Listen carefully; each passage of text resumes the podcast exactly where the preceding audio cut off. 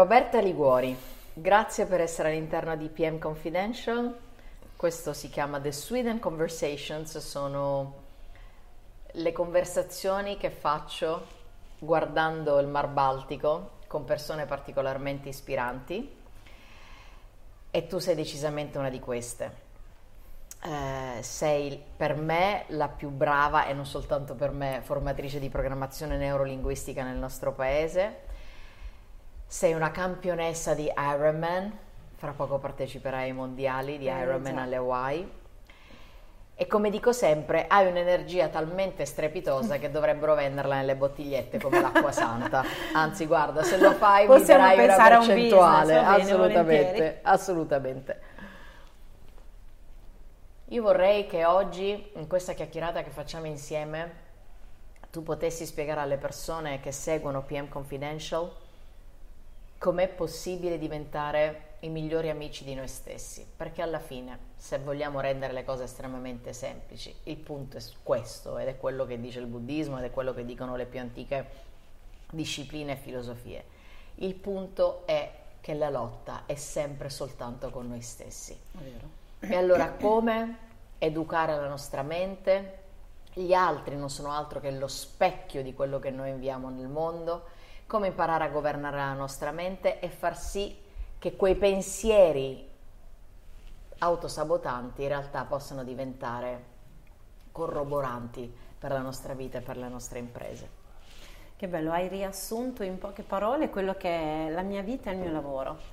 E, um, parli di conoscenza, come facciamo a diventare no, i migliori amici di noi stessi per diventare migliore amico di una persona devi anche conoscerla.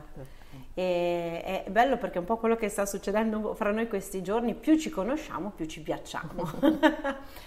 e io penso che è un passaggio fondamentale per diventare dei, i migliori amici di noi stessi e anche i nostri migliori alleati, me piace anche questo termine, certo. anche complici, là dove complici non vuol dire eh, nascondere delle nefandezze che facciamo, ma proprio essere eh, sprone, persone che darci delle spinte attive è proprio quello di conoscere come funzioniamo.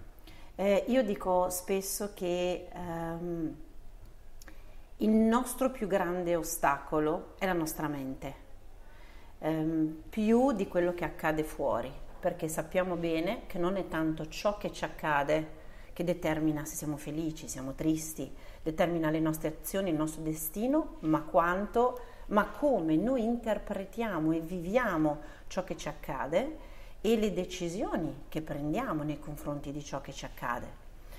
Per fare questo è importante iniziare a comprendere come funzioniamo, come funziona la nostra mente e basandoci sui meccanismi che regolano il funzionamento della nostra mente, trasformarla appunto nella nostra più preziosa alleata. Uno dei passaggi fondamentali di cui abbiamo anche già discusso è capire che la nostra mente non è di base nostra alleata, non è quella la sua funzione, non dobbiamo pensare che la nostra mente sia stata progettata per renderci felici, il suo compito è di tenerci al sicuro. Ergo, tutta una serie di dinamiche che si innescano quando vogliamo fare qualcosa di diverso, di spericolato, un cambiamento, qualcosa di scomodo che però sappiamo che ci fa bene per raggiungere un determinato obiettivo, classicone, andare a correre invece di stare sotto il piumino, soprattutto d'inverno, aspettiamoci che la nostra mente in qualche modo ci ostacoli questa scelta. Non dobbiamo giudicarla, attaccarla, pensare che siamo sbagliati, al contrario, dobbiamo ringraziarla e ringraziarci. Grazie mente che fai il tuo lavoro. Se tu mi stai mettendo di fronte a questa scomodità, a questi pensieri del no, dai, rimani nel letto che si sta più caldi, è troppo faticoso andare da fu- eh, là fuori, è una cosa buona, è una cosa giusta, vuol dire che il mio cervello funziona bene. Da quel punto in poi, dopo aver ringraziato la nostra mente, grazie che tenti di proteggermi, ora però consapevolmente io ho deciso di fare questa cosa che so che è faticosa, ma è anche l'unico modo che ho per crescere, per evolvere, per divertirmi, per andare a costruire qualcosa di grandioso. Le persone che raggiungono i loro obiettivi sono le persone che sono disposte a pagare il prezzo che quell'obiettivo comporta. E non c'è prezzo più alto del prezzo della fatica, perché poi il resto, sai, il, il tempo, i soldi sono risorse che si, si comprano, si trovano, ma è la fatica che noi non siamo disposti ad accettare. Una volta raggiunto questo compromesso, accettato come funziona la nostra mente, accettato che ogni risultato ha un prezzo da pagare, noi possiamo andare da qualsiasi parte. E infatti tu adesso fra poco andrai alle Hawaii a yes. gareggiare tra i migliori al yes, mondo. Yes. E, tutto questo per me è assolutamente straordinario perché prima tu dicevi un'amicizia che caratteristiche ha? Conoscere il proprio amico, sì. ma un'altra caratteristica di una vera amicizia qual è? La fiducia. Sì. E allora fidarci Brava. della nostra mente e comunque sapere che la mente innanzitutto è preposta a pensare a me esatto. capita quando guido le meditazioni, poi mi scrivono: Ma la mia mente non smette di pensare, ma la mente è preposta a pensare. Certo. Il cuore batte, i polmoni respirano, la mente pensa. E eh certo, quindi deve essere. È, è molto bello quello che diceva Sant'Agostino. Lasciate passare i vostri pensieri come fossero uccelli, non invitateli a fare il nido. Esatto. È una Bellissimo. frase per me di una bellezza. Bellissimo. Perché comunque Bellissimo. in qualche modo inizia a farti governare i tuoi pensieri e soprattutto io negli ultimi anni che ho fatto un grande lavoro di governo dei miei pensieri, eh, di educazione dei miei pensieri, ho restituito tanti pensieri che non erano i miei, ma che erano di mia madre, di mio padre. Allora imparare già a percepirci, a osservarci, a questo serve anche la meditazione. E, e meditazione soprattutto è non avere una forma di giudizio, mancanza Brava. di opinione, e questo è l'atto Brava. meditativo. Allora, nel momento in cui noi, senza nessun tipo di giudizio, lasciamo passare questi pensieri eh, e facciamo come si faceva nelle discoteche anni 80, che c'era quello che decideva chi fare entrare, facciamo selezione alla porta dei nostri pensieri e decidiamo cosa fare entrare perché molte cose non sono nostre, sono della nostra cultura, sono delle nostre figure di riferimento. Sai quante volte all'interno di Humans alcune persone adulte sono rimaste ancora legate alla frase che ha detto loro la maestra in terza elementare e che era una frase denigrante detta da una maestra evidentemente poco competente ma anche non facciamo nostre frasi che sono state dette da una figura che in quel momento aveva un ruolo importante, noi eravamo bambini, ma grazie a Dio non restiamo bambini a vita, cresciamo mm. e allora queste cose le possiamo trasformare. Esatto, e questa persona magari ha fatto il meglio che poteva con ciò che aveva. Certo. Se noi già facciamo questo passaggio mentale, evitiamo di dare un giudizio anche alle altre persone che in qualche modo ci hanno fatto male. Tante volte i nostri genitori, le figure di riferimento ci fanno male perché ci mettono in testa dei pensieri, delle convinzioni che poi più avanti ci limitano. Ma loro non l'hanno fatto con cattiva intenzione. Eh, e, e, quindi già questo primo passaggio, eh, il passaggio del riconoscere loro che comunque stavano facendo il meglio che potevano con ciò che avevano ci libera da un po' di pesantezza, dalla necessità di dare la colpa, di attribuire questa colpa, questa responsabilità. E inoltre, una volta che entriamo in questo meccanismo non giudicante, smettiamo anche di giudicare noi stessi. Certo. Perché la prima volta che la persona non riesce a fare la meditazione, anche io se faccio le visualizza- visualizzazioni guidate o le meditazioni, le persone mi dicono io non riuscivo a visualizzare tutti gli altri riuscivano, io no, cosa ho di sbagliato? Ora, tu prima di tutto mi spieghi come fai a essere entrato nella testa di tutti gli altri che ci riuscivano. Esattamente, sfera di cristallo. Esatto, e tante, tante volte noi diciamo tutti gli altri riescono a fare queste cose, io no, ergo sono sbagliato. Noi non siamo sbagliati, noi siamo macchine perfette che perfette. magari devono... Um, funzionare in un certo contesto piuttosto che in un altro, dobbiamo orientare i nostri pensieri. Non sono sbagliati i nostri pensieri, i nostri pensieri non sono mai sbagliati. Dobbiamo imparare ad allenare quei pensieri e a direzionarli nella, nella direzione giusta. Certo. Questo dobbiamo fare. Il, il tema del giudizio è un tema bloccante. Invece che chiedermi come posso migliorare questo pensiero, chiedersi, molte persone si chiedono eh, perché continuo a pensare questa cosa, perché sono così sbagliato, perché capitano tutte a me, perché ho avuto un'infanzia così difficile, domande che non portano assolutamente a nulla. Mm. Dobbiamo imparare ad aggiustare i nostri pensieri aggiustando le nostre domande. Impariamo a farci domande utili, furbe, questo è l'atteggiamento. E poi proprio c'è un termine che io non uso mai, che è il termine colpa, ah. nel senso che ha un'accezione cattolica nella quale io non mi rivedo.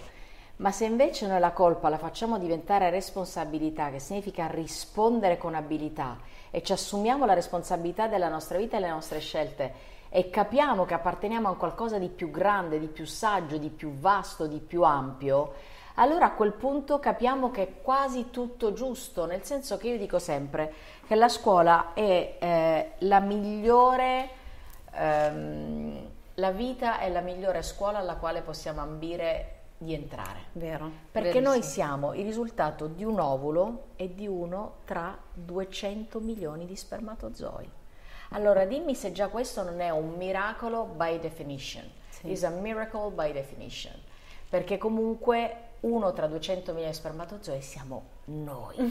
E allora se pensi a questo non c'è niente di sbagliato perché la vita non gioca mai contro di noi, non avrebbe Vero. nessun tipo di interesse. La vita ci spinge verso la possibilità di esperire questa esperienza terrena di vita, redenzione e morte che chiamiamo vita in maniera più presente. Quindi è l'attenzione, l'attenzione ai nostri pensieri, che tipo di pensieri ho. E quello sicuramente ci aiuta a governare la nostra mente, perché altrimenti non ne veniamo a capo e non facciamo altro che paragonarci agli altri, quando fondamentalmente apparteniamo a un'umanità che si è smarrita. È vero, e, e mi piace molto il concetto di responsabilità che hai tirato fuori eh, ci stiamo un po' deresponsabilizzando. Completamente. L'Italia è un paese che sì. continua a deresponsabilizzarsi. Da quando io vivo, sì. la parola della Svezia è la responsabilità. Ah, Il Covid è stato gestito con responsabilità. Il virologo di Stato ha detto gestite, c'è questa pandemia, c'è questo problema, vanno protetti i bambini, vanno protetti gli anziani, vanno protette le persone con patologie. Questo è il piano di realtà, agite da persone responsabili. Ma che meraviglia è! È meraviglioso. È una, la cultura altro non è che un allenamento mentale condiviso, diffuso. Qui evidentemente in Svezia c'è questo allenamento mentale, ehm, questa abitudine mentale alla responsabilità. In Italia non c'è, stiamo facendo generalizzazioni, lo sappiamo, però um, confidiamo anche sulla intelligenza dell'interlocutore nel dire che non è che certo. tutte le persone non no, sono no, però come dire sono tratti culturali è esatto. ovvio che non tutte le persone sono esatto. respons- dei, degli irresponsabili certo. semplicemente come tendenza di tratto culturale qui le persone sono felici di pagare le tasse in Italia no quello è un tratto certo, culturale quello è un tratto culturale capisci? Chiaro, cioè, i tratti culturali cambiano ogni 500 anni quindi è una generalizzazione che però in qualche modo ha davvero grande riscontro. Ed ha proprio delle basi, delle eh, fondamenta certo. solide. Eh, la buona notizia è che una volta che noi prendiamo consapevolezza di quelli che sono i, i pensieri che portiamo in atto, di una deresponsabilità che portiamo avanti, di una deresponsabilizzazione e vogliamo invece riappropriarci di altri pensieri e di altri comportamenti, possiamo farlo perché eh, la nostra mente può essere plasmata da questo punto di vista.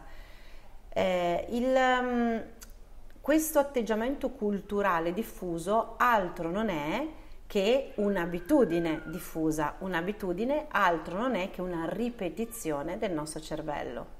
Ergo, noi possiamo ricondizionare la nostra mente a pensare e a farci agire in un modo utile per noi quando decidiamo consapevolmente eh, cosa vogliamo imparare a fare, quali sono le nuove abitudini comportamentali che vogliamo sviluppare. Esempio, io voglio imparare a essere più forte, più decisa, più coraggiosa, più determinata. Abbiamo già parlato a fondo certo. della determinazione. Lo, eh, ne prendo consapevolezza, inizio ad allenare la mia mente a comportarsi in questo modo, a pensare in questo modo facendo delle scelte determinate tante volte durante il giorno. È così che diventiamo determinati, è così che la nostra mente diventa la nostra più preziosa alleata e otteniamo i risultati che vogliamo. Si parte quindi dalla conoscenza, la conoscenza sempre, sempre di è come che funziona insieme alla disciplina. Evviva, evviva. Si scelgono quei comportamenti, quei pensieri che vogliamo sviluppare e lì ci si allena e si fa azione, azione, so che anche tu sei una grande fan dell'azione come me. Roby, grazie di cuore. È un Sei piacere, è un piacere. Alla tua. Alla tua.